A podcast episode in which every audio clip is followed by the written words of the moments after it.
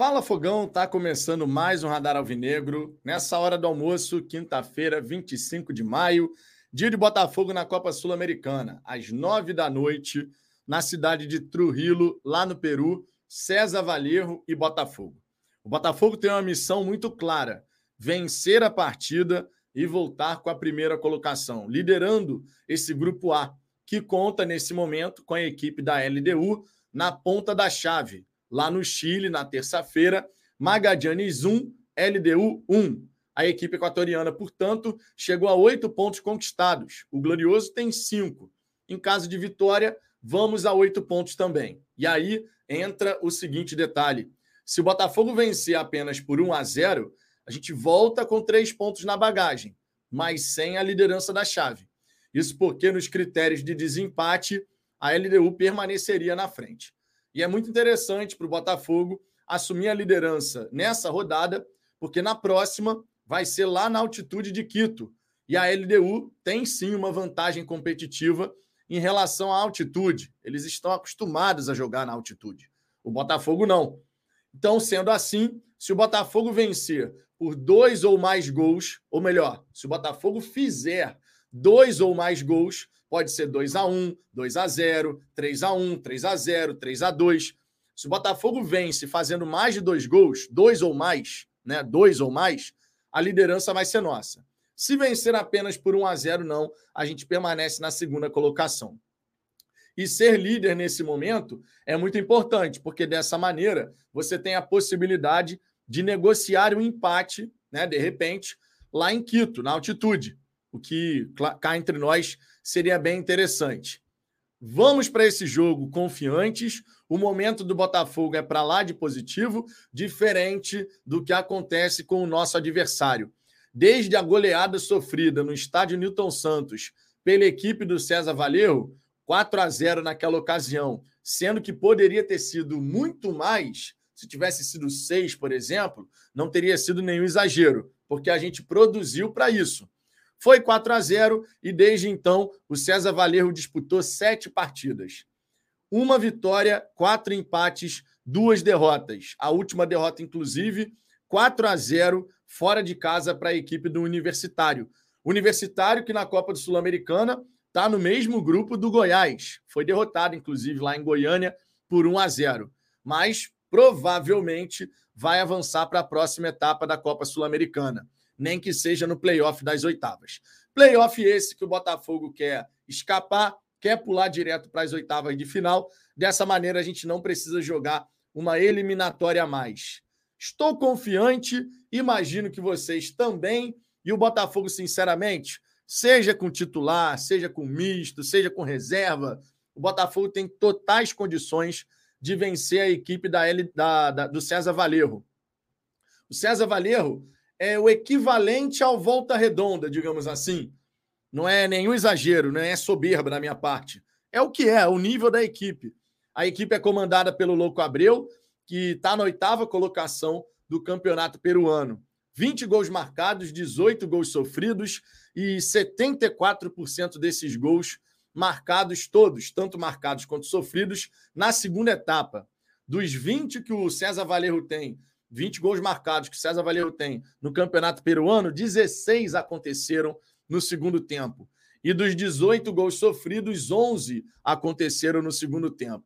Ou seja, vira e mexe é comum que o César Valerro saia perdendo no primeiro tempo, mas acabe conseguindo de alguma maneira responder na segunda etapa. Temos que ter atenção, temos que respeitar, respeitar o adversário, e a melhor forma de você respeitar um adversário é jogar futebol.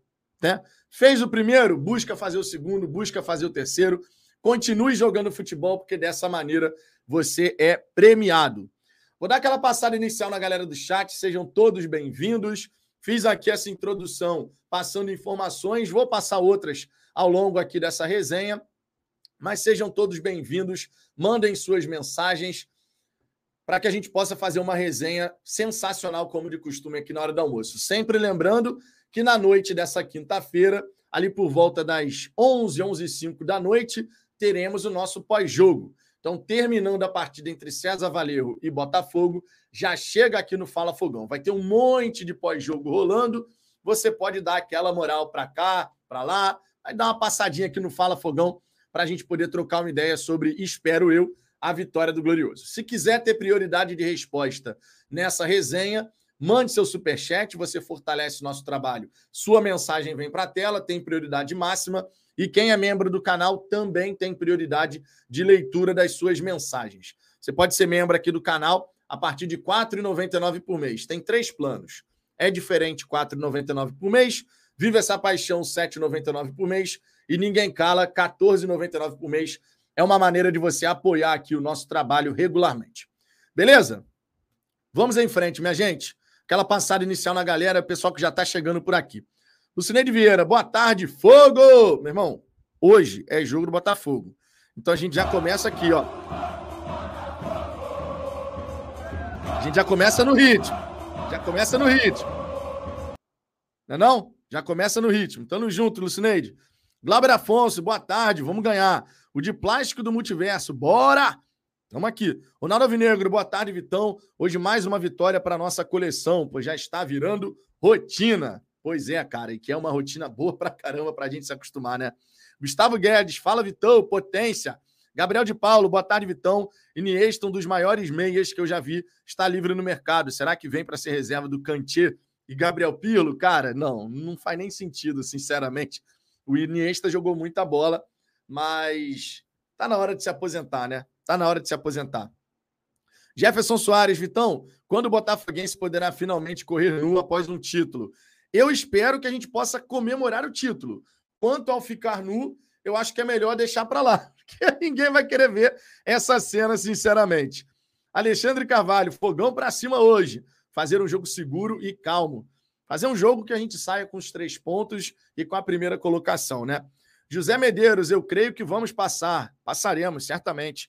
Joébel Brito, boa tarde, Vitão. Boa tarde a a, aos senhores. Vitória hoje, só não sei se será tranquila devido a essa logística pesada. Pois é, sete horas de viagem até Trujillo, né? O Botafogo parou um pouquinho em Lima para fazer um, uns exercícios, né? Colocar o corpo dos atletas ali em bom, boa condição.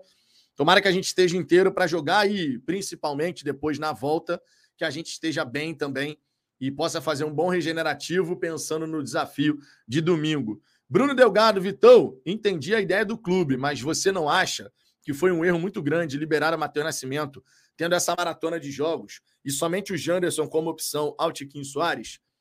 Cara, o Matheus Nascimento, ele é um ativo do clube. Né? Tem, tem torcedor que gosta dele, tem torcedor que não. E o Mundial Sub-20 é uma vitrine.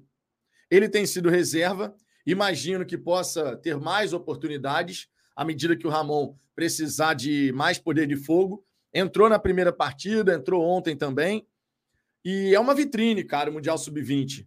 Se o Matheus, por exemplo, for bem no Mundial, chamar a atenção, ele tem sido reserva, isso dificulta.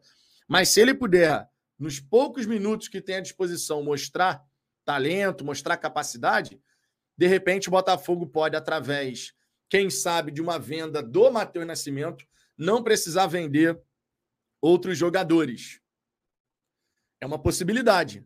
A gente não pode descartar que na segunda janela a gente tenha saídas. É uma possibilidade. Se de repente essa saída for o Matheus Nascimento, dos males o menor, né? Dos males o menor. Então, o Botafogo entende que o Mundial Sub-20 é uma vitrine, mandou o jogador por conta disso, conta com o Tiquinho Soares e o Janderson. Sérgio Ferreira, fala Vitão, já reparou que o meio de campo do Fogão é uma espécie de triângulo móvel? Não importa a escalação, o time está bem treinado para executar a ideia do Castro. Né? E o time vem rodando bastante as suas peças do meio de campo. Né? Mostrei aqui ontem na resenha do almoço ah, justamente a questão da minutagem dos jogadores. Né? A minutagem dos jogadores é um ponto interessante. É, você tem. O jogador que mais jogou foi o Tietchan, com 1.800 e poucos minutos. Os outros, 1.200 Marlon Freitas, 1.200 o Eduardo, 800 do Danilo Barbosa, 900 do Gabriel Pires. Então, assim, você tem ali jogadores para rodar bastante e a gente vai vendo a qualidade do, do meio de campo do Botafogo. Entra um, sai outro e o nível se mantém, né? Isso é um ponto bem legal da gente destacar. O Rafa Marinho, Kaique vai morder hoje. É, será que o Kaique volta como titular? Será? André Menezes, Vitor, boa tarde. Por que o Botafogo vira primeiro se ganhar hoje? Critério de desempate, né? A gente vai igualar na pontuação. Se vencer fazendo dois ou mais gols, no número de gols marcados, ou dependendo até no saldo de gols, o Botafogo passaria a LDU. Se o Botafogo vencer só por 1 a 0, aí você iguala em todos os critérios. Todos os critérios. Saldo de gols, gols pró, gols como visitante, mas perde no ranking da Comembol. E aí a LDU ficaria na frente do Botafogo. Por isso que é importante vencer por dois ou mais gols, fazendo, né? Fazendo dois ou mais gols. Michel Honório, Vitão, você sabe dizer qual a parcial de ingresso para o jogo de domingo? Eu já estou confirmado para domingo e quarta. Para domingo, o Botafogo informou ontem mais de 10 mil ingressos já garantidos. Né? A gente espera que no domingo a gente possa ter pelo menos uns 25 mil. Pelo menos. Né? Vamos ver. O Arthur Henrique, hoje 5 a 0 Fogão. Vamos, vamos, Botafogo. Temos aqui o Guilherme Ferraz também. Fala, Vitão, boa tarde. Gabriel Guedes, já seguiram o filho do Tiquinho no YouTube? A galera tá chegando junto, né? Thales Peixoto, Vitão, no Peru, você ficaria retrancado ou iria para cima? Eu iria para cima, Thales. Tem que ir para cima, pô. Não tem essa história, não. Vocês, vocês não valem nada, né? BFR, Vitão, o Dep e o Gabiru prometeram ir para o Acre se o Botafogo for campeão. Você vai junto para o Acre? Cara, eu nunca nem pensei em visitar Rio Branco, né? Nunca nem pensei, sinceramente. Teria que ter um motivo muito forte para eu realmente eu pensar em no Acre. Botafogo jogar por lá, por exemplo, aí tem um motivo maneiro, né? Mas eu confesso, nunca pensei em ir a Rio Branco, não. O Gabriel Guedes, tomara que o Matheus voe para ser vendido logo. Se ele for bem, se ele for bem no Mundial, se ele tiver a oportunidade de mostrar seu futebol no Mundial e for observado por olheiros de equipes, por exemplo, do futebol europeu, de repente a nossa venda para fazer caixa é essa daí. De repente é o Matheus Nascimento, né? Inclusive, aproveito aqui esse gancho para poder falar sobre o novo artigo escrito por Ricardo Zambuja lá no Fogão Net, né? O Botafogo e a sua necessária busca pelo equilíbrio entre brigar imediatamente por títulos e garantir um futuro sustentável. Você já leu esse artigo escrito pelo Ricardo lá no blog da Zambuja? Se não leu, dá essa moral para ele lá tá? Fortalece, dá uma lida no artigo, eu já li. Ricardo expõe lá o ponto de vista dele sobre o que pode estar por vir em relação à segunda janela, na, na, e deixando bem claro, ele várias vezes no artigo fala: não estou trazendo uma informação. Né? Então dá uma lida, não leu só o título, não, hein? Dá uma lida no artigo. Fortalece lá o trabalho do Ricardo no Fogão Net também. É, deixa eu ver aqui o Jorge Araújo, Jorjão. Ô, Jorge, tá faltando R no seu nome, hein? Tu mudou aí no YouTube. Agora tá Jorge Araújo. Tem que corrigir isso aí, Jorgão. Mais uma liderança para conta, que assim seja, né?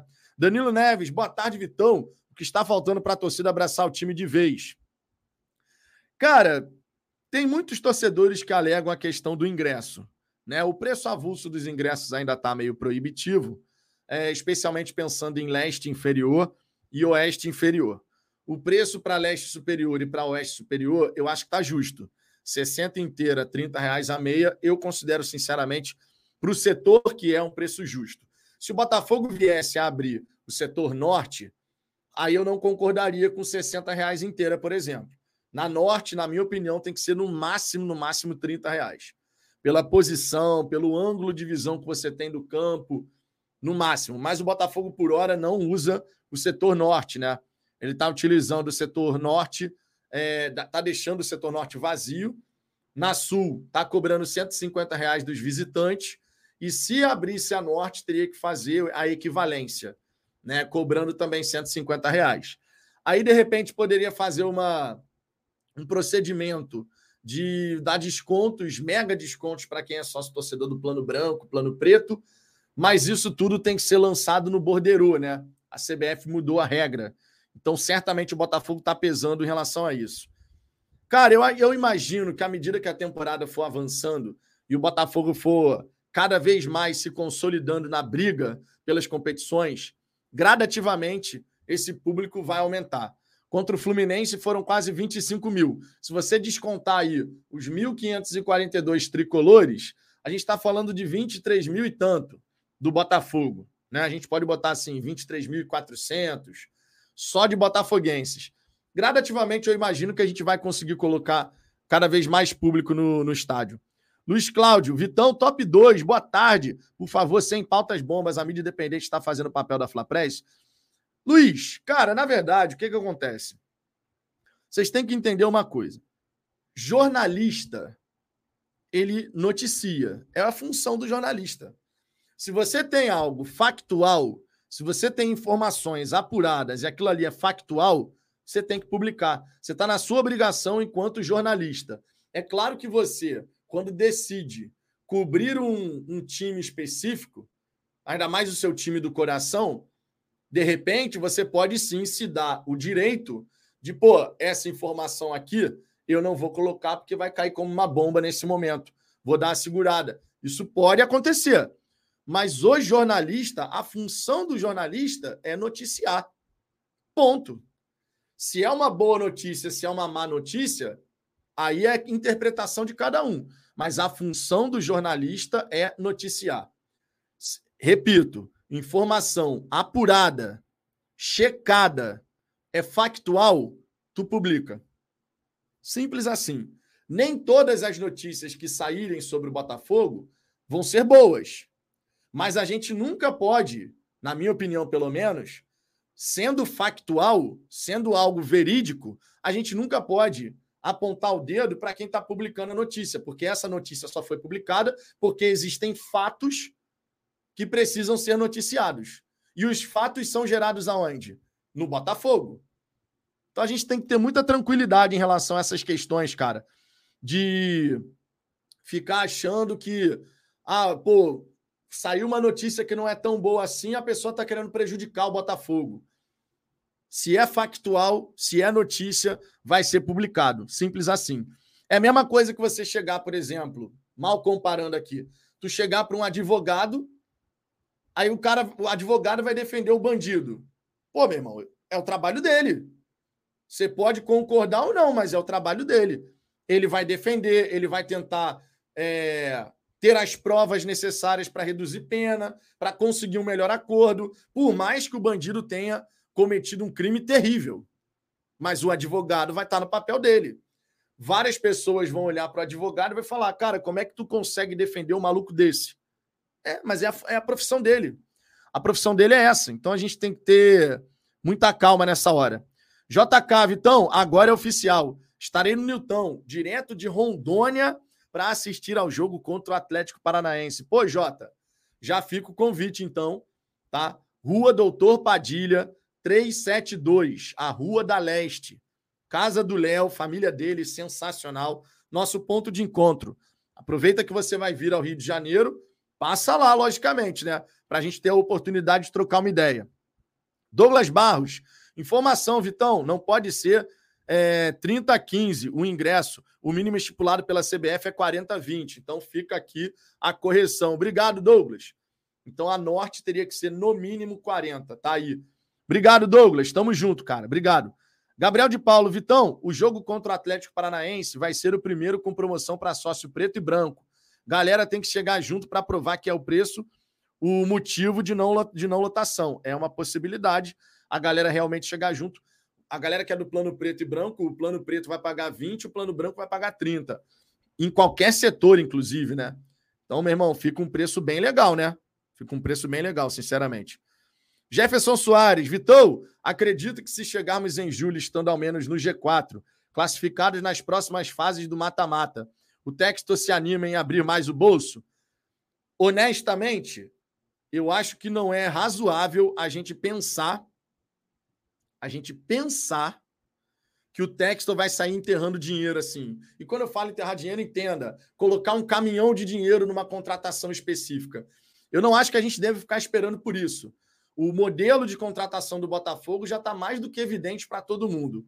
Se for uma oportunidade muito interessante, como foi, como foi, por exemplo, o Segovinha e o Diego Hernandes, dois jovens com muito potencial, tu pode até ver o Botafogo trazendo, colocando uma grana mais forte, como fez com os dois. Mas assim, um cara pronto, um cara que chega para desequilibrar, que a gente vai colocar uma grana violenta na contratação, Eu, sinceramente, não estou esperando por isso. Sendo muito sincero. Sendo muito sincero mesmo. Não estou esperando por isso. A gente pode sim trazer uma peça ou outra? Pode. Mas dentro de oportunidades. E a gente já sabe o que, que significa isso no Botafogo. Por diversas vezes é você conseguindo pegar um jogador sem pagar a taxa de transferência. Você vai negociar com ele luvas, salário, é isso aí. Ou de repente você consegue encontrar um jogador que está lá fora do país, por exemplo, não está jogando tanto, mas é um jogador interessante e você consegue um empréstimo com opção de compra. É isso aí que eu posso esperar. Sinceramente, não estou esperando nada muito diferente disso, não. É. Espírito, falou tudo. Ninguém faz faculdade de jornalismo para agradar ninguém. É o serviço do cara. Pois é. A gente tem que ter muita, muita tranquilidade para entender qual é a profissão. A profissão é noticiar. Se a minha profissão fosse noticiar, se eu fosse. Eu tenho registro, porque consegui o registro através daquela, daquela determinação do Ministério do Trabalho e tal. Eu tenho registro de jornalista, mas eu não posso dizer que eu sou formado em jornalismo. Em, independente disso, eu tenho que ter a minha responsabilidade. Eu estou fazendo curso agora de jornalismo esportivo da ASERG, estou aprendendo coisas importantes que antes eu não sabia. Então eu tenho que ter a minha responsabilidade. Não posso ser aqui, sair falando qualquer coisa, falando em verdades, mentindo para vocês. É óbvio que eu não posso, nunca fiz isso, nem faria mas estou aprendendo cada vez mais sobre ética no jornalismo e tal. E, cara, uma coisa é fato. Informação apurada, checada, verídica, você publica. Seja boa ou ruim. Seja boa ou ruim. William Pires, alguém sem selinho? O Fayad estava, mas depois viu que tinha ainda. Fayad depois aí, Fayad nessa foi foda, hein? Fogão 95. O é, Fogudo vai ser líder. O, Fogudo vai ser líder da zorra toda. Deve ser isso. Ronaldo Alvinegro, também acho, Vitão. Você está certo. Eu também não acredito que o Texto vai colocar um caminhão de dinheiro, até porque ele está gastando muito além do contrato. É, não, não é razoável a gente ficar esperando, não é razoável a gente ficar esperando que na segunda janela o Texto vai sair colocando uma grana violentíssima no jogador A ou B. Eu não acho razoável, sinceramente, não estou esperando por isso. Eu acho que se na segunda janela a gente conseguir ah, vender o Matheus. Por conta da venda do Matheus, eu não preciso vender outro agora. Eu posso dar uma segurada. Já está valendo, meu irmão. Já está valendo, né?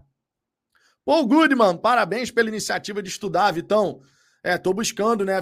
Fiz agora o curso de análise de desempenho. Quero, inclusive, fazer uma especialização nessa área. Estou estudando a possibilidade, ainda não consigo agora, né? Porque exige um investimento um pouco mais alto. Agora eu não vou conseguir. Mas fiz três cursos agora, com, acabei de concluir três cursos voltados para a área de análise de desempenho. Gostei muito, inclusive, gostei muito, de verdade. Três cursos muito interessantes da Futuri. Futuri, que foi uma empresa que até fez parceria com o Botafogo, vocês vão lembrar, né? Mas gostei demais mesmo. Três cursos bem, bem bacanas sobre análise de desempenho. Estou é, fazendo curso de jornalismo esportivo e até julho ele é, é um curso, curso de três meses, né? Até julho ele vai ser concluído. É, e depois eu quero poder participar das coletivas, né? Quero poder participar e participar bem, né? Que eu quero estar tá lá para fazer perguntas pertinentes e tal. Isso aí vai ser bem legal. É, Douglas Barros, lembrando, Adrielson veio só por luvas, Tiquinho custou um milhão de euros. Eduardo Massal, luvas, sem valor de transferência. Torcedor, ou você confia no scout ou não. Pois é, cara, a gente tem vários exemplos de atletas que chegaram em condições favoráveis. O Gabriel Pires, por exemplo, veio emprestado, né? Com opção de compra já determinada. O Eduardo veio só com luvas, Massal a mesma coisa, Tiquinho um milhão de euros, Segovia só com luvas. Então o scout do Botafogo ele tem conseguido encontrar bons valores, né? Pode não ser o craque renomado, de fato, mas os jogadores estão mostrando qualidade. Ou a gente confia no, no trabalho do scout, ou a gente não confia, né? E eu, sinceramente, confio. O que não significa dizer que, eventualmente, a gente não vai ter um equívoco ali e aqui. Pode, podemos ter algum jogador que não se adapte. Podemos, de fato. O Sauer, por exemplo. O Sauer, ele tem qualidade. Mas hoje, Você consegue dizer que o investimento de mais de 10 milhões de reais feitos no Gustavo Sauer foi um investimento que deu retorno? Não dá. Porque o Sauer não consegue ter sequência. O Sauer não consegue realmente emplacar uma titularidade e se manter na titularidade. Então, hoje, quando a gente olha, por exemplo, o, o Sauer como jogador do Botafogo, o investimento que o Botafogo fez no, no Sauer, hoje você não consegue cravar. Hoje você não consegue cravar que foi um bom, foi um bom investimento. E o investimento foi de 10,2 milhões de reais. É uma grana que não está dando o retorno esperado, por exemplo. Né? Apesar de ser um jogador que tem qualidade com a bola no pé, mas o nível de intensidade exigido para poder realmente ser titular. Se você compara o nível de intensidade do Júnior Santos com o Gustavo Sauer, são duas coisas completamente distintas. O Júnior Santos agora custou ao Botafogo 5 milhões de reais. O Sauer custou 10. Então nem sempre se trata do quanto você colocou naquela contratação. Nem sempre se trata disso. Você pode colocar muito dinheiro e não dá certo. O Patrick de Paula até tá lesionado. Veio bem no início da temporada. Não sei como é que seria a temporada dele de 2023. Ele até começou jogando bem. Mas ele ainda não apresentou dentro do período que a gente teve de avaliação, pô, 33 milhões de reais no Patrick. Super justo, pagamos ali, tá tá dando super resultado, não era o caso ainda. Então nem sempre se trata do montante tem que ser realmente um cara que faça sentido. E o scout vai trabalhar, mais uma vez vai trabalhar, né? Júlio Pimenta, qual o caminho menos desgastante para a Libertadores, Vitão? Pela Copa do Brasil, Sul-Americana ou Campeonato Brasileiro? Cara, a... o nível dos adversários na Sul-Americana ele é mais sossegado do que os, o nível dos adversários na Copa do Brasil. Copa do Brasil tem um nível de disputa acima, porém é o caminho mais curto. Né? Você joga menos partidas na Copa do Brasil em comparação com a Sul-Americana para poder chegar e garantir a taça e, consequentemente, a vaga na Libertadores. No brasileiro são 38 jogos de que exige bastante regularidade.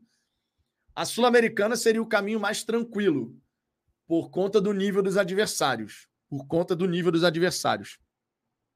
Marcos Emerick, para mim, o de Plácido foi um erro do scout. Cara, então, o de Plácido ele vem crescendo, tá? Não dá para falar que o de Plácido vem jogando mal nesse momento, não. Pelo menos no meu entendimento. É o lateral direito dos meus sonhos? Não, não é. Mas dentro daquilo que a gente pode esperar que o de Plácido vá apresentar, ele está conseguindo manter uma constância agora. Está conseguindo realmente apresentar um nível ali que você fala, ó, uma nota 6, 6,5, ou seja, o de Plácido, ele está fazendo a dele. Está fazendo a dele. Ah, maravilhosamente. Pô, o cara que é intransponível, ninguém consegue passar pelo de Plácido? Não, não é o caso. Mas o de Plácido ele melhorou recentemente, pelo menos no meu entendimento. Agora, não podemos esquecer que o Scout não teve o de Plácido como nome prioritário. O de Plácido era a quarta opção. O de Plácido era a quarta opção. O Botafogo olhou para o Gil Gonzalez, do Mallorca. O Mallorca pediu um faz-me rir para poder emprestar. O Botafogo falou não. Aí teve o Murid do Anderlecht, a mesma coisa. Aí surgiu um outro jogador, que, se eu não me engano, era do Tigre. O de Plácido foi a quarta opção, cara. Então não era, a, o, não era o nome no topo da lista. E isso a gente não pode desconsiderar. O trabalho do, do scout é mapear mapear, analisar desempenho, informações quantitativas, qualitativas, para poder embasar uma decisão. A partir do momento que o scout faz esse mapeamento e te fornece uma lista com 10 nomes, aí é com a diretoria de futebol. Aí o scout não tem mais nada a ver com isso. O trabalho do scout já acabou. É, Mário Vieira, de Plácido como erro, só se você tinha expectativas dele ser top 1 lateral do Brasil. Fora isso, ele tá bem. E, na minha opinião, de Plácido melhorou, tá? disso, na minha opinião, nos jogos recentes, ele melhorou. Ele já não é mais aquele cara tão afobado, por exemplo, como começou é, nas primeiras partidas dele pelo Botafogo. Ele melhorou, ele está tendo um entendimento ali do futebol brasileiro. E o próprio Luiz Castro, no posicionamento do Diplácido, ele deve ter corrigido. Você pode reparar que o Diplácido não sobe tanto. O de Plácido, nos primeiros jogos, ele subiu bastante. Mas você vê hoje o de Plácido ele ficando mais, ele vai só na boa. Vai tendo entendimento, né, cara? Vai tendo entendimento. É... O Wilson Calmon, o terceiro lateral direito, foi o Lucas Blondel. Exato. Rafa Marinho, prefiro que venha o João Cancelo. O cara falou que conhece Botafogo aqui no Brasil. Porra, tu já pensou um João Cancelo jogando no futebol brasileiro? Tá maluco, meu irmão. Aí realmente. Jobeci Domingues. De Plácido não foi erro de scout. Os caras escolheram vários jogadores antes dele. Se liga no que vocês postam também, rapaziada. Não, o de Plácido, cara, ele tava na lista do scout. Só que ele não era o nome no topo. O de Plácido ele foi vindo aqui, ó, quarta opção. O scout ele tem um parâmetro. O Botafogo fala, ó, preciso de um lateral direito, mas não estou disposto a gastar dinheiro agora. Isso é um parâmetro. Se fosse para colocar dinheiro na contratação de um lateral, você poderia ter contratado o Giovanni Gonzalez. Só que o Botafogo não queria gastar dinheiro agora na contratação de um lateral. Se tiver que depois, mais adiante, gastar dinheiro no de plástico, que seja, porque tem opção de compra, aí é uma outra história. Mas o Botafogo estabeleceu o parâmetro. Não quero gastar dinheiro no lateral. Ponto. Gabriel Guedes, Black Cristiano, canal do filho do Tiquinho. Se inscrevam lá, pra cima, ó. Tá aí, ó. Black Cristiano, canal do filho do Tiquinho Soares. Se inscrevam para poder dar essa moral pro garoto, que inclusive, segundo consta, vai sortear a camisa autografada, hein? Camisa oficial do Botafogo autografada. Marcílio Silva, de Plácido, tá indo bem sim. E vai ficar bem melhor na sequência dos campeonatos. Eu, sinceramente, nesse momento, tô achando que as exibições do de Plácido estão ok. Não tenho nada a lamentar das, das exibições, assim ele conseguiu começar a ter um entendimento muito rápido assim do que é o nosso futebol, né?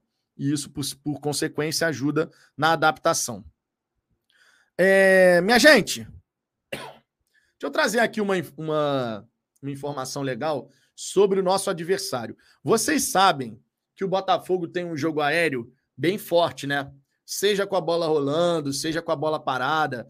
Jogada aérea no Botafogo é um tipo de jogada muito perigosa. Pois bem, a equipe do César Valerro tem muita dificuldade de marcar esse tipo de jogada, mas muita dificuldade mesmo.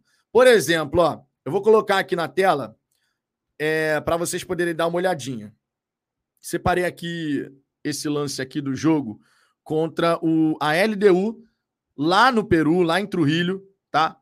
A LDU jogou por lá. E olha só esse lance. Congelei aqui a imagem. Se vocês olharem aqui, ó, na grande área, você tem a dupla de zaga, você tem o centroavante da LDU entre os dois zagueiros. E um segundo elemento entrando aqui nas costas do, do outro zagueiro aqui, né? Entre zagueiro e lateral. Em tese, a defesa do César Valerro estava aqui, ó, postada. Tem uma linha de cinco jogadores aqui. Só que o César Valerro tem muita dificuldade de marcar esse tipo de lance. Se liga nesse zagueiro aqui, que é o camisa 19. O cara tem 1,87, mas a noção de posicionamento dele, vira e mexe, está completamente equivocada. Nesse jogo, inclusive, ele deixou o centroavante da LDU duas vezes completamente sozinho. Tem dificuldade de compreender a movimentação do centroavante, é facilmente antecipado. Então, conforme eu disse, inclusive, no vídeo análise, camisa 19, o zagueiro, pode ser uma porta de entrada, o caminho das pedras aí para a gente poder fazer gol na defesa do César Valerro. Se liga como essa bola vai passar por toda a extensão da grande área do, do César Valerro, ó. E o cara lá no segundo pau fazendo gol. Né? Você vê que aqui, ó, em momento algum, o zagueiro, camisa 19, esse cara aqui, ele tá marcando completamente equivocado, porque ele tá marcando a bola. O campo de visão dele tá na bola. Vocês podem olhar que a posição aqui dele é a bola, ele tá olhando aqui o cara que vai cruzar. Enquanto isso, enquanto isso, o centroavante, pelas costas dele, vai fazendo a infiltração. O centroavante não alcançou o cruzamento, mas na segunda trave, o cara que também acompanhava a jogada, ó, foi lá e fez o gol. Isso aqui é um, um lance bem interessante, que fica bem bem marcado aqui como que saiu o, o gol da, da LDU, o primeiro gol da LDU. Aí teve aqui o segundo gol, que eu quero mostrar aqui para vocês também, ó, que é esse daqui. Repara que o centroavante da LDU aqui na meia-lua, olha só a meia-lua. O camisa 25 está nas costas do camisa 19, o zagueiro. Camisa 25 nas costas do camisa 19. O cara vai receber lá na ponta, na intermediária. Nesse momento aqui, o César Valerro já tinha um jogador a menos, tá? Ele tinha, tinha tido um jogador expulso. E olha só como que o camisa 25, o centroavante da LDU, vai fazer a antecipação em relação ao camisa 19, ao zagueiro. Estou mais uma vez mostrando esse lance, né? Focando no zagueiro, camisa 19 da LDU da, do César Valerro. Olha só. Olha como o centroavante vai fazer a antecipação em relação ao zagueiro. O, o centroavante já pediu a bola. Ele pediu a bola, o zagueiro se posicionou na frente dele para impedir que ele possa atacar o espaço. E o cara vai cruzar. Repara na movimentação do centroavante, como tranquilamente ele consegue se desvencilhar do zagueirão. Repito, tem 1,87. 1,87. É alto. Mas posicionamento e tempo de bola tempo de jogada é essencial. Você pode ser alto, mas você tem um tempo de bola horroroso. Se liga só, ó.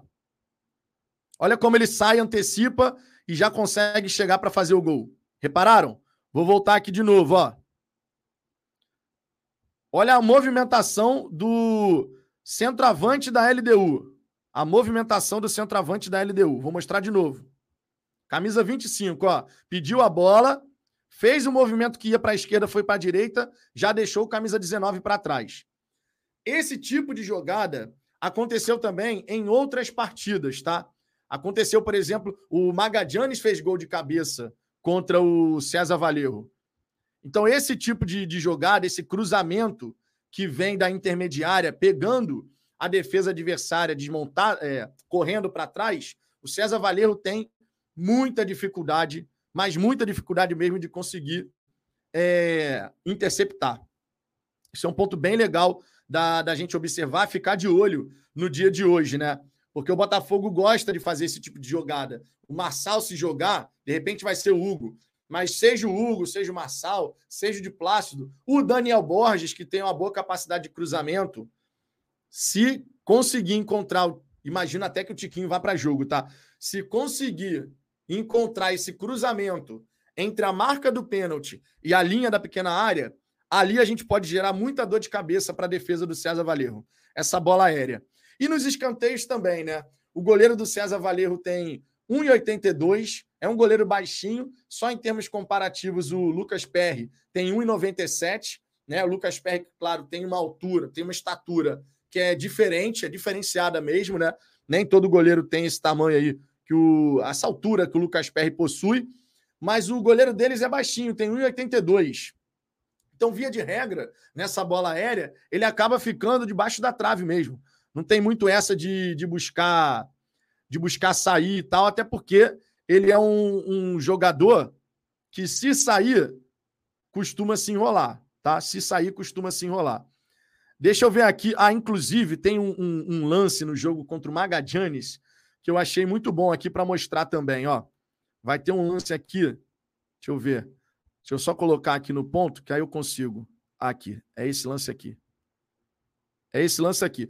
Olha só como o goleiro. Deixa eu jogar aqui na tela para vocês verem. Olha só como o goleiro do, do César Valerro falha no gesto técnico. E é uma falha bem bizonha, tá? Vocês vão ver aqui ele falhando. Foi uma falha bem bizonha. Se liga só. A jogada vai se desenrolar. Cruzamento vindo da intermediária.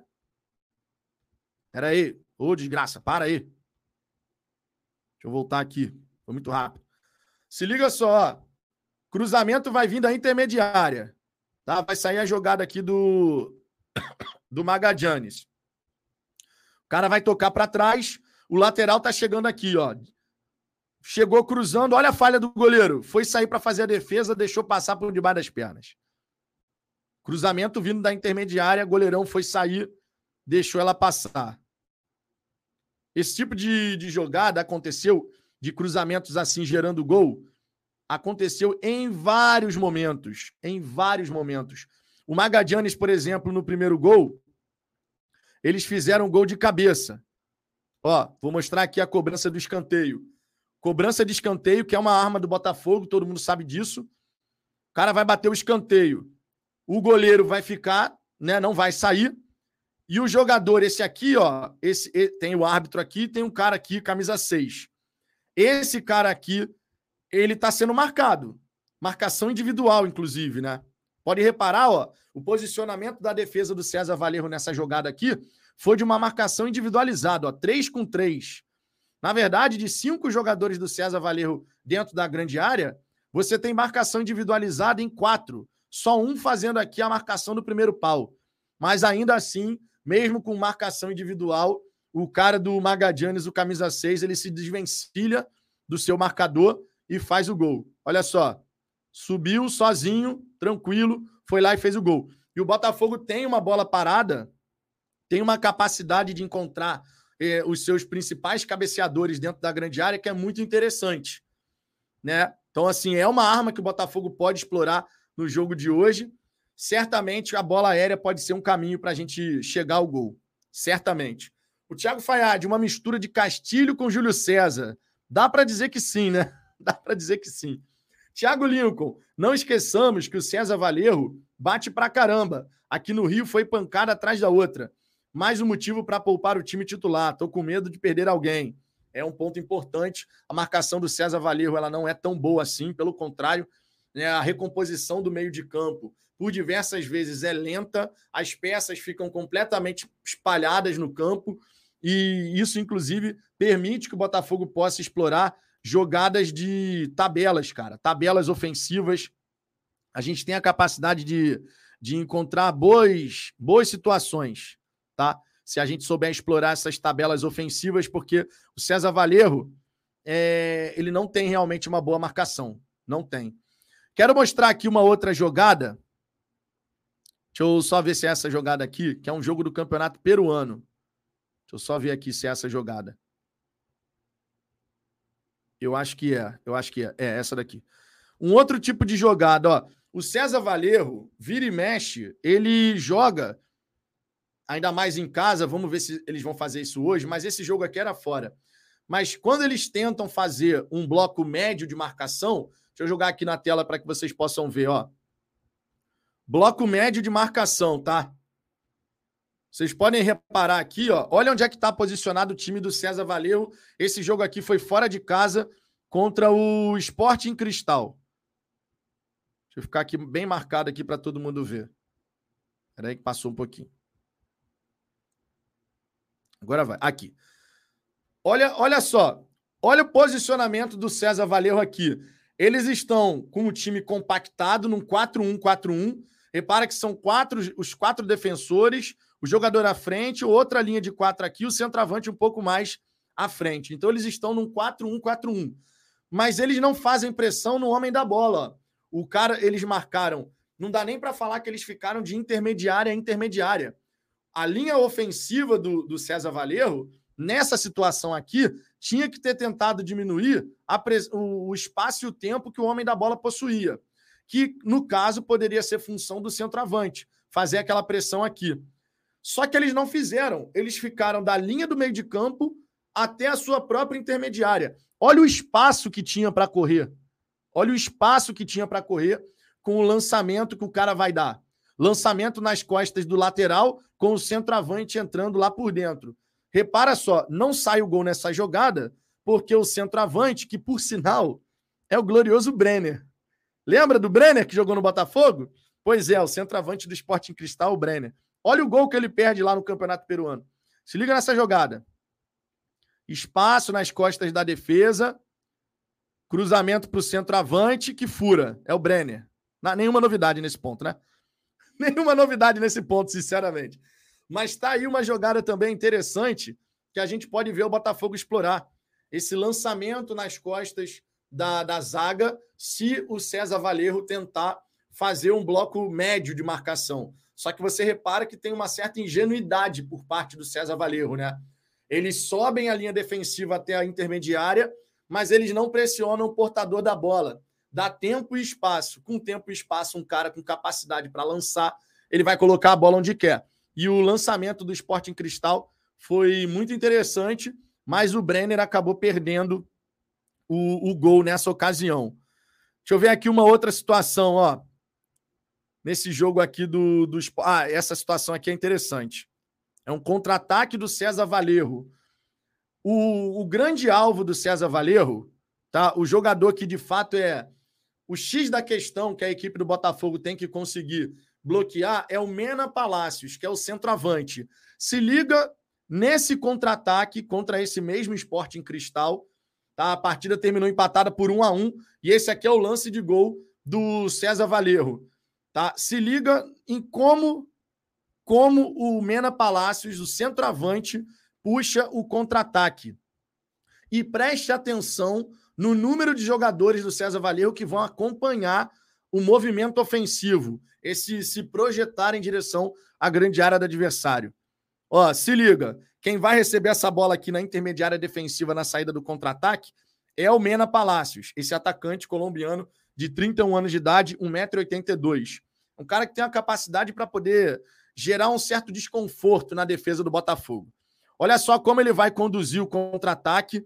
Repare que os jogadores do César Valer ó, tem um, dois, três, quatro, acompanhando a jogada. Ele tenta fazer, o cara que acompanha a jogada livre não consegue fazer o gol e no fim das contas o próprio Mena coloca a bola para dentro. Ele puxou o contra-ataque, ele tentou a definição e o fato de ter jogadores acompanhando a jogada, o que sempre acaba acontecendo, gerou essa oportunidade que acaba, que acaba saindo o gol. Então é, é só para a gente poder realmente prestar atenção que é um atacante capaz de fazer esse tipo de situação. Puxar uma jogada, encontrar um companheiro, tentar uma finalização. Ele é um centroavante para a gente realmente ficar, ficar de olho. Vou mostrar um outro lance aqui para vocês. Um, um, lance de cabeceio, de jogada aérea, mais uma. Dessa vez uma bola defensiva da equipe do Esporte em Cristal, tá? Se liga. O cara vai cobrar a falta. Olha a dificuldade que a defesa do César Valerro tem nesse tipo de situação, ó. Tem sempre alguém chegando. Mais uma vez o Brenner perdeu o gol, né? O Brenner que jogou no Botafogo, mais uma vez foi ele que perdeu o gol. Mas você vê que tem sempre alguém em condições de chegar cabeceando, em condições de gerar perigo para o gol adversário. Né? A marcação dos caras, por mais que eles tentem individualizar, é uma marcação que não gera não gera dificuldade para o adversário. Tanto é que eles são obrigados a fazer várias vezes essas faltas que acabam gerando cartão, muito por conta disso. É muito por conta disso. Porque eles não estão ou bem posicionados, ou eles não têm o tempo necessário, o tempo de bola necessário para poder acompanhar a jogada. Agora aqui sai o gol, ó. Gerou uma situação de escanteio, cobrança de escanteio do esporte em cristal. Tem um cara aqui marcando o escanteio sem o menor propósito. Vocês podem reparar, é, é uma ingenuidade aqui, né? Olha só o jogador do. Aqui em frente, o cara vai bater o escanteio, não tem ninguém para ele tocar, ó. Não tem um outro jogador do esporte em cristal próximo. E tem um cara do César Valerro marcando a cobrança de escanteio. Isso beira a ingenuidade, né? Aí você vai cobrar, vai fazer a cobrança de escanteio. Lá na grande área, a marcação é individual. Olha aqui para direita, ó. Normalmente, o Botafogo, por exemplo, só em termos comparativos, o Botafogo faz uma marcação onde ele protege a pequena área. Cinco jogadores do Botafogo fazem tipo um L aqui na, grande, na pequena área, protegendo a pequena área. E aí você tem dois, três para fazer essa individualizada. A marcação do Botafogo ela é uma marcação mista na bola parada. Mas o César Valerro, ó, mais uma vez fazendo a marcação individual, como tinha feito contra o Magadianes, lá no Chile. Aqui contra o Sporting Cristal, novamente não vai adiantar. Ó. Cobrança, primeiro pau, gol do Sporting Cristal. Só para corrigir, tinham dois jogadores do Sporting Cristal aqui na cobrança de escanteio, tá? Então, quando eu falei que beirava a ingenuidade, é porque estava um em cima do outro aqui a imagem, eu não estava vendo o segundo. Então, o cara estava correto, ele estava ali para fazer é, essa marcação no escanteio curto. Tá? Mas repara que foi uma cobrança no primeiro pau e tranquilamente o cara se antecipa, ó, novamente. Tranquilamente o cara se antecipa. Ó. Cruzamento do primeiro pau, antecipou, gol de cabeça. Mais um gol de cabeça sofrido pela equipe do César Valerro. Então, cara, você pode reparar que pelo alto a gente tem boas possibilidades de encontrar esses espaços. A equipe do César Valerro marca mal nesse tipo de bola, seja a bola parada de falta lateral, escanteio, com a bola rolando. Mostrei aqui também situação com a bola rolando. E se o Botafogo conseguir encaixar esse tipo de jogada hoje, os gols vão sair. Também mostrei essa situação aqui do César Valerro com a linha muito alta, né, o bloco de marcação lá na intermediária, mas não fazendo pressão no portador da bola. E uma outra questão que, que vale destacar é que o César Valerro faz uma recomposição muito lenta, cara. O meio de campo ele não acompanha da maneira devida para fazer essa compactação o mais rápido possível. Se o Botafogo, por exemplo, recuperar essa bola no meio de campo e acelerar o passe, a gente também pode encontrar espaço para trabalhar. Porque o, o time do César Valerro, quando colocado sob essa pressão, ele acaba não sabendo, é, por diversas vezes, sair jogando com tranquilidade. Pode errar um passe, pode tentar uma enfiada de bola que a gente bloqueia, e aí o meio de campo deles vai estar tá desprotegido. É uma possibilidade interessante que a gente tem para explorar diante da equipe do César Valerro. Tá? É, deixa eu ver aqui uma outra situação que de repente vale mostrar. Deixa eu só dar uma olhadinha aqui, ó. Aqui, mais uma jogada de bola, bola aérea. Cruzamento da intermediária. Mais uma, ó. Deixa eu botar aqui para vocês. A bola, essa jogada aqui, tava. A jogada tava normal, tá? Bola rolando. Olha só o que acontece. Lá na grande área, você tem um, dois, três jogadores do César Valeu. Pelo menos é o que eu consigo identificar aqui rápido na imagem. Mas você tinha quatro jogadores do esporte em cristal. Quatro jogadores do esporte em cristal na grande área. Eu, vou soltar a imagem aqui, porque às vezes tem um cara sobreposto, né? Vamos ver aqui, ó. Vai gerar uma grande chance de perigo, mais um cruzamento na área do adversário. Ah, e outra coisa. Repara como o time do César Valerro ele não marca efetivamente, né? O time do César Valerro ele faz uma marcação por zona, mas não tem pressão. Você faz a marcação por zona e você dá o espaço. É tudo que um time que tem qualidade técnica deseja, né? Se você tem um time mais qualificado com o adversário e o adversário está marcando por zona, mas sem fazer pressão, meu irmão, tempo e espaço no futebol moderno, ah, não dá, né? Se o Botafogo tiver tempo e espaço, os gols vão sair. É, lá na grande área parece que são só três do César Valerro mesmo contra quatro da, do Sporting Cristal. Então, uma falha aqui bizarra, né? Dentro da grande área, você não colocar uma igualdade numérica. Criou superioridade numérica lá no meio da grande área. Somente três contra quatro mesmo. E o cara vai conseguir ganhar essa bola no alto. Ó. O goleiro fez grande defesa mas novamente uma bola cruzada na grande área. Aqui vai ter mais uma. Aqui o cara vai ser expulso, né? Tomou o drible, vai ser expulso. Mas é isso, cara. É só para vocês poderem dar uma olhadinha como que a equipe do, do César Valerro tem essa dificuldade, né? E repito, o zagueiro camisa 19 é um cara que tem muita dificuldade para acompanhar o centroavante. O giro que ele tem que fazer, o giro corporal é lento. Se você tiver a chance de jogar em cima desse, desse zagueiro central, camisa 19, ali a gente pode encontrar um, um a porta de entrada para fazer muitos gols. Você vê que eles têm um zagueiro de 1,87, mas esse cara nunca está lá para impedir a jogada, né? Essas jogadas tão perigosas assim das equipes adversárias. É um ponto interessante aqui que eu queria trazer para vocês nessa resenha. Michel Honório, Vitão, vai ser o próximo técnico do fogão, não, cara.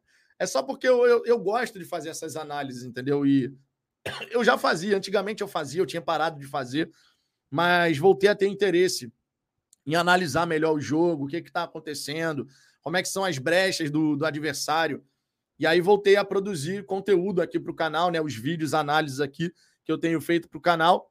E é legal você identificar esses padrões, entendeu? Quando você identifica padrões, pontos fracos que recorrentemente acabam dificultando a vida do adversário, é ali que o Botafogo tem que conseguir. Contra o Atlético Paranaense, por exemplo, tava, era muito clara a maneira como o Atlético Paranaense ia tentar fazer os gols em cima do Botafogo. Só que nem sempre você e a equipe de análise do Botafogo certamente apresentou tudo isso para a comissão técnica, que por sua vez apresentou para os jogadores, mas nem sempre você pode analisar tudo do time adversário. Mas na hora do jogo, cara, Na hora do jogo, um instante de falta de concentração pode ser o suficiente para uma jogada batida gerar um gol do adversário. A bola parada do Atlético Paranaense naquele dia foi assim. Aquele gol que o terceiro gol, por exemplo, o Hugo estava protegendo quem atacaria ali o a, cruzamento ali mais voltado para o primeiro pau, né? O Hugo seria aquele responsável. Mas ali não era o Hugo. Sabendo que eles cruzam ali com jogadores altos que atacam a bola, ali não podia ser o Hugo, mas foi. O Hugo cochilou um pouquinho, chegou o Fernandinho, cabeceou e fez o gol. Às vezes você pode analisar tudo, cara. Mas na hora do vamos ver, acontece alguma coisa que. Falta de concentração que gera o gol do adversário. Bruno Souza, Vitão para o lugar do Lúcio Flávio no Botafogo B. Desculpa, eu tive que ir, cara. Botafogo B, que a gente não sabe o que vai acontecer, né? Com o Botafogo B, diga-se. A gente está nessa dúvida. Por hora acabou, né? Por hora só joga amistoso aqui e ali, mas. Enfim. É, Henrique Charton. Por isso, Luiz Castro não relacionou o Gabriel Pires e o Lucas Fernandes, ciente de que eles vão bater pra caramba. É, cara, aí o, o Gabriel Pires estava sentindo um pouquinho a panturrilha, né? O Lucas Fernandes ele também teve uma torção leve, uma entorse leve no tornozelo. Vamos ver. O Marco RH, Vitão, vem ser feliz aqui em Alagoas. Meu CSA precisa sair da Série C. O CSA caiu no ano passado, né? Cruzeiro, que inclusive ajudou a decretar. Cruzeiro que tinha sido prejudicado na Série A pelo CSA, não teve isso? Era essa a história. É, meu irmão, acontece. Acontece. Não tive a chance de visitar o estado da Alagoas ainda. O Mário Vieira, louco, ainda vai se desenvolver bastante na carreira como treinador. Por enquanto, é isso que ele consegue entregar. É, e não só isso, né, cara? É, o próprio material humano que você possui, né? O material humano que você possui também muitas vezes determina. O cara que tem a capacidade de entender o que você quer que ele faça. São várias as, as nuances aí que você vai ter para você conseguir desenvolver um bom futebol, né? É, deixa eu ver. De Jair Soares, Vitor, o time deles é mal treinado ou o time é ruim mesmo? Não é um time mal treinado, cara. Não é um time mal treinado. Agora, por exemplo, eu não, eu não sou muito fã de uma marcação no, na bola parada no escanteio, onde você prioriza a marcação individual. Eu, eu sou mais fav a favor da marcação mista. Não acho que tem que ser nem só a marcação por zona, nem só a marcação individualizada. A marcação mista é uma marcação interessante, porque você protege uma dada região da sua pequena área. Ah, a bola vai no, cruza... no primeiro pau. Pô, do primeiro pau não pode passar, irmão. Da primeira trave não pode passar. Então você coloca ali dois caras, de repente, para proteger essa primeira trave, mas ao mesmo tempo você tem uma marcação individualizada nos melhores cabeceadores do adversário. Então a marcação mista me agrada muito, mas é questão de estilo. O Louco Abreu, por exemplo, na marcação do escanteio, nesses jogos aqui que eu mostrei, prefere fazer uma marcação individual. Tá? Tem quatro jogadores, cinco jogadores do adversário na minha área, então vai ser uma marcação individual em cada uma deles. Cada um pega o seu. Só que aí você cria a própria dificuldade de não é todo jogador que consegue ter um olho no padre e outro na missa, digamos assim. Quem faz o gol é o jogador.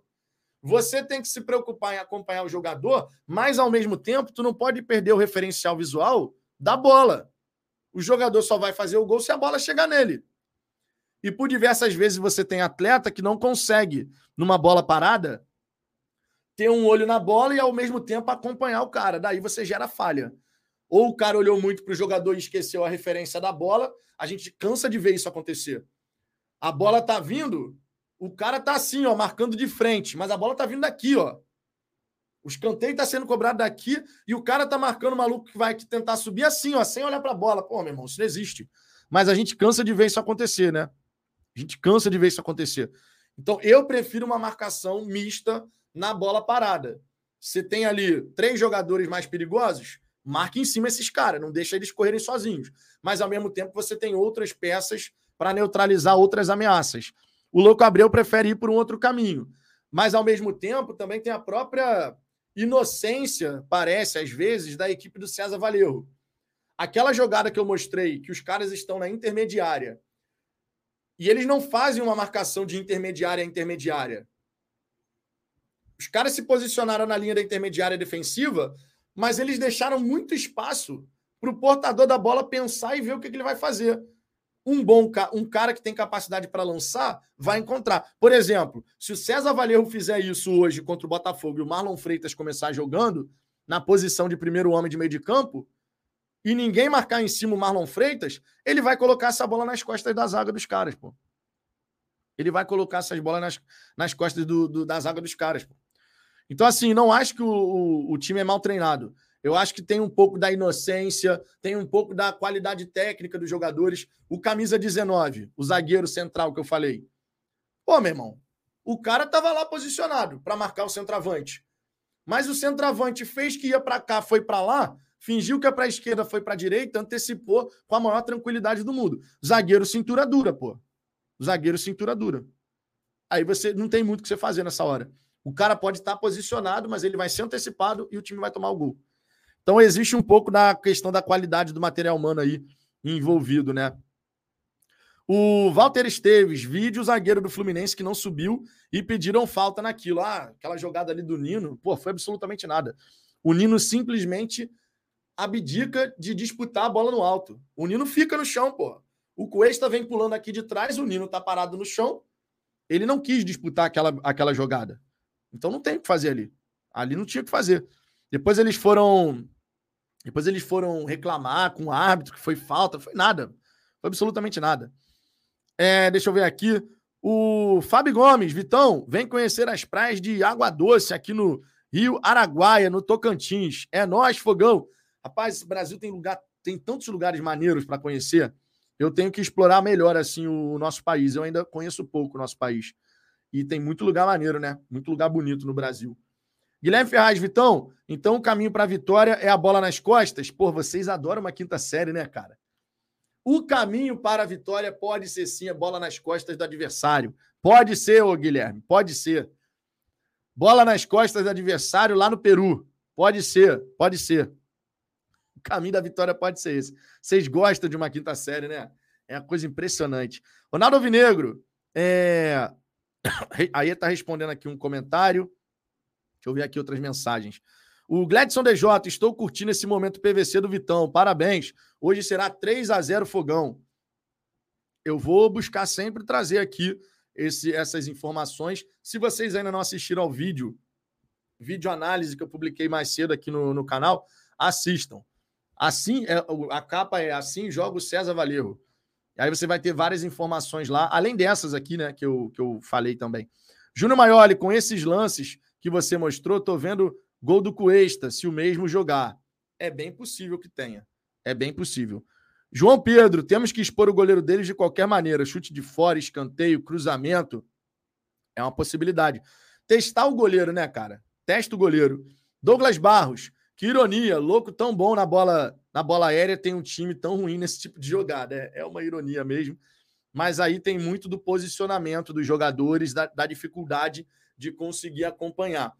Nesse jogo contra o Sporting Cristal, com a bola rolando, tinha três contra quatro na grande área. Pô, isso não existe, cara.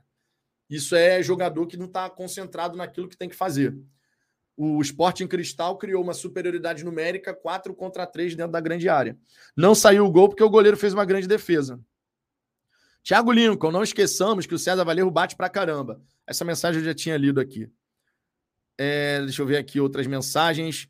O Leonardo Gomes. Ronaldo Alvinegro para de passar pano. Deixa o Ronaldo Alvinegro passar pano dele. Tá incomodado com o paninho? Deixa o Ronaldo passar o paninho se ele estiver passando o paninho. Nem sei o que, que o Ronaldo tá escrevendo. Mas deixa o homem, pô. Luiz H, informação. Aproveitamento do Botafogo desde a estreia do Tiquinho contra o Fortaleza, sem contar o estadual, é de 67,81%. Aproveitamento de campeão, hein? Ah, o Tiquinho Soares fez uma baita diferença no time do Botafogo de repente vai para o jogo hoje, né? De repente. Rodrigo Costa, boa tarde, Vitão. Na sua opinião, qual o melhor técnico para implantar o Botafogo Way? O que a gente tem agora, né? Pô, o técnico do Botafogo é o Castro. Ele foi contratado para isso. E, de certa forma, a gente está vendo a implementação de uma identidade, mesmo que não seja da maneira como a gente pensou que seria lá atrás. Não dá para negar. Hoje a gente olha o time do Botafogo jogando, a gente sabe o que a gente pode esperar do time do Botafogo. Deu alguns passos atrás? Sim, deu alguns passos atrás. Mas está construindo uma identidade. contra o Corinthians. Contra o Corinthians, a gente teve um time que soube se jogar num bloco médio, soube jogar no bloco baixo, e depois, quando teve a bola, ainda deu espetáculo, tocando bola rápido, não sei o quê. A gente está gradativamente construindo uma identidade. Gradativamente. Não é da maneira como a gente pensou lá atrás, quando foi falado de um time que vai se impor, que vai jogar em cima do adversário, pressão pós-perda o tempo inteiro, não sei o quê. É diferente. Mas a identidade está sendo construída. E a gente pode partir dessa identidade agora para algo que vá evoluindo e se desenvolvendo ao longo do tempo, né? Que assim seja, cara, porque todo mundo vai ficar feliz da vida, né? Todo mundo vai ficar feliz da vida. É... Guilherme Ferraz, ficou irada a análise. Parabéns, tamo junto, Guilherme, tamo junto. Tu gosta de uma quinta série, né? Tu gosta. Wagner van der Koken. Nossa identidade hoje é dedicação 100%, pressão na marcação, saída qualificada da zaga, meio de campo ágil, pensador e de marcação, pontas rápidas e ataque matador. Esquece a posse. É, hoje o Botafogo não tá. Até porque estilo. Posse de bola é mero estilo de jogo, cara. Você pode ter a posse e você não saber o que fazer com ela. Ou você pode não ter a posse, mas ser extremamente eficiente. E o Botafogo é o time mais eficiente do Campeonato Brasileiro, né? O Botafogo precisa, não precisa de tantos chutes assim para conseguir fazer o gol. Claro que contra o Fluminense deu 21 chutes, marcou um gol só, ganhamos. Mas é um time eficiente, o time do Botafogo. A gente sabe o que fazer com a bola. O time do Fluminense chutou três vezes contra a gente, cara. Três vezes. E olha que o time do Fluminense teve 66% de posse de bola. Caguei, né? Teve a bola, mas não sabia o que fazer porque não conseguia entrar na zaga do Botafogo. O Ronaldo Vinegro, o gramado do estádio do César Valer é sintético. Ah, é? Essa daí eu não sabia, não. Isso é uma boa informação, né? Bom, aí depende da qualidade do sintético também, né? Valmir Santos, boa tarde, Vitão. Com o fim do contrato do Luiz Oyama na Bélgica, qual deverá ser o caminho do atleta? Bom, a priori, eles têm que se reapresentar ao Botafogo, mas eu não creio que ele vá ficar no Botafogo. Eu não acho que o Luiz Oyama tem lugar nesse time do Botafogo. Eu gosto do jogador, tá? Gosto do futebol do Oyama, mas não acho que tem espaço para ele nesse Botafogo. Então, imagino que ele possa ser emprestado, que ele possa ser é, repassado para uma outra equipe, né? Imagino. Deixa eu ver aqui outras, outras mensagens.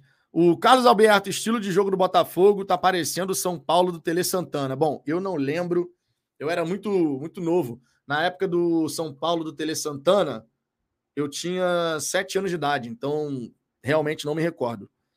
Embora tenha visto o Botafogo tomar pancada do São Paulo do Tele, vocês vão lembrar, né?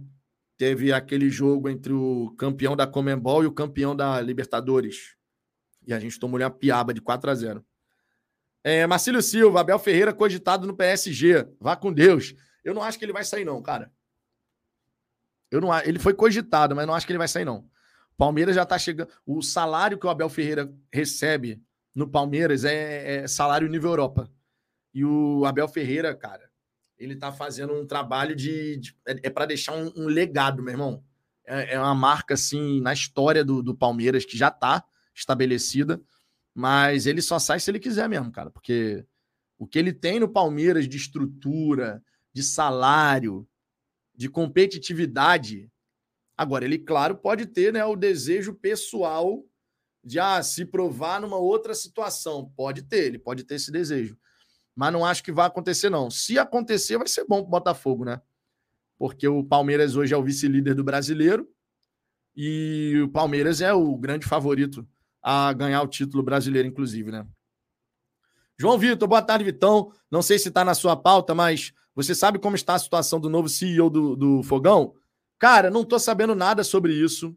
Nada, nada, nada. Por hora, o CEO é o Taira Ruda. Ele que está nesse cargo mesmo que não tenha sido oficialmente anunciado como diretor executivo. Agora, até quando? Não faço ideia. A ideia era que o Tyro pudesse ir para os Estados Unidos, né? Para trabalhar na Eagle Holding junto do Textor. Por hora ele vai ficando aqui. Wagner Van de Koken, o trabalho do Abel não está elevando só o nível do porco, mas também no futebol nacional. Todos olhando para a estrutura de recuperação dos atletas, acreditando no trabalho a longo prazo. É, nem todos, né? mas de fato tem uma influência. E agora a nova saga do Abel Ferreira é lutar por melhores gramados né, no, no futebol brasileiro. Elogiou pra caramba o, o, gramado do Botafogo, né? Diz, não porque viu o gramado, mas dizendo antes era um gramado ruim, agora é um gramado bom. O gramado sintético, cara, se de repente é a solução aqui para o futebol brasileiro. De repente é a solução, porque a gente não consegue ter gramados bons. O gramado do Mineirão tá uma vergonha. O gramado do Mineirão está uma vergonha.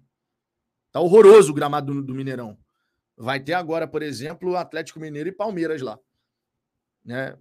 Um gramado ruim, cara, é propício para lesão de, de, atleta. Um gramado ruim dificulta pra caramba você fazer um jogo bonito de se ver. A bola vem toda pererecando, não sei o quê. Pô, é difícil, né? Difícil. É, Ricardo Lima, jogo de hoje se tornou mais importante do que o de domingo por um motivo. Se classificando em primeiro, elimina dois jogos extras no playoff da Sul-Americana. E isso vale muito no calendário. Todos os jogos são importantes, mas, sinceramente, o jogo de domingo, comparando com o jogo de hoje, o jogo de domingo para mim é mais importante. Para mim, tá? Particularmente falando, não não consigo ver o jogo de hoje mais importante do que o jogo de domingo. Domingo a gente joga em casa, joga contra o América Mineiro, que foi um adversário que a gente não conseguiu ganhar na última temporada. Wagner Mancini levou a melhor para cima do Luiz Castro nos, nos, encontros que tivemos, né? Foram quatro, inclusive, e a gente não conseguiu ganhar. É, é um jogo diante da sua torcida, né? E, o torcedor botafoguense quer continuar vendo vitórias no estádio Newton Santos. Eu considero o jogo de domingo mais importante do que o jogo de hoje, mas quero ganhar os dois. Na verdade, os três, né? Se a gente colocar nessa, nesse balaio aí o, o jogo de quarta-feira também. Gabriel de Paula, a bola no Mineirão vem como, Vitão? Pererecando. Essa eu não conhecia. Pô, Pererecando, irmão. Vem pulando, pô. Pô, essa tu não conhecia, pelo amor de Deus. Gabriel de Paulo, ó, Tu perdeu o selinho, hein? Tu perdeu o selinho, hein, ô Gabriel de Paulo? Perdeu o selinho. Repara aí que o selinho de membro, calma, selinho de membro. perdeu o selinho. O Fayad está fazendo escola, hein? Tiago Fayad está fazendo escola. Gabriel de Paulo perdeu o selinho aqui, ó.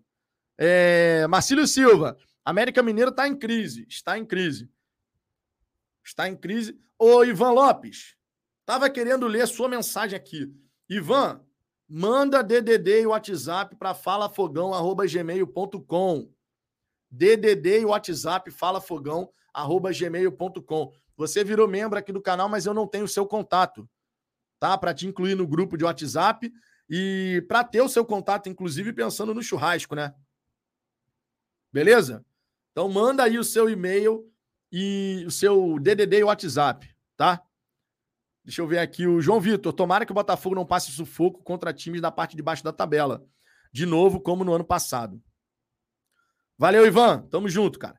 O Wagner Van de Koken, perereca é aquela bolinha de maquininha que tirava para garotada, tirava pra garotada brincar um real. Gíria clássica capixaba.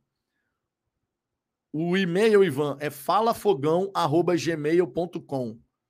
falafogão@gmail.com. Beleza? É, Daiane Pereira, churras de campeão da Sula. Cara, se o Botafogo for campeão, a gente pode ver de organizar um outro churrasco esse ano. Mas o churrasco, o churrasco mesmo, é no dia 29 de julho. Ainda não vai estar nem perto de terminar a Sul-Americana. Minha gente, uma hora e 15 de resenha. Hoje eu vou terminar essa resenha mais cedo. Tem resenha 11, 11 e 5 da noite, pós-jogo aqui no Fala Fogão. Fica o convite para que vocês possam participar, para que vocês possam é, chegar aqui, né? Vai ter pós-jogo pra caramba acontecendo, mas se puder dar aquela moral, dar uma passada aqui no, no, no Fala Fogão, a gente agradece, logicamente, tá? É, o Marcos Rosa, pô, cheguei agora. Pô, irmão, tu chegou aqui uma hora e quinze depois da resenha começar, não tem muito o que eu fazer. Amanhã esteja aqui 1 e 5, ou então esteja às 23 horas, 23 e 5, aqui para o nosso pós-jogo. Luiz Cordeiro, só sei o seguinte: estou garantido no churrasco. Pois é, já tem uma galera que está garantida aí. Já tem uma galera. Ronaldo Alvinegra, digníssima já deu cartão amarelo, né? Deu não, cara. Deu não. Guilherme Ferraz, Vitão, tu costuma ver o peruzão da massa? Com essa mensagem, eu encerro essa resenha. Tu costuma ver o peruzão da massa. Guilherme, o campeonato peruano, conhecido popularmente como Peruzão da Massa, não é fácil. Não é fácil de acompanhar. É um campeonato muito grande. tô indo nessa, tô indo nessa. Já, já passou do ponto aqui, irmão. Já passou do ponto, ó. Tô indo. Um grande abraço para todo mundo. Um beijão no coração de cada um de vocês. Até logo mais no pós-jogo aqui do Fala Fogão. Fui!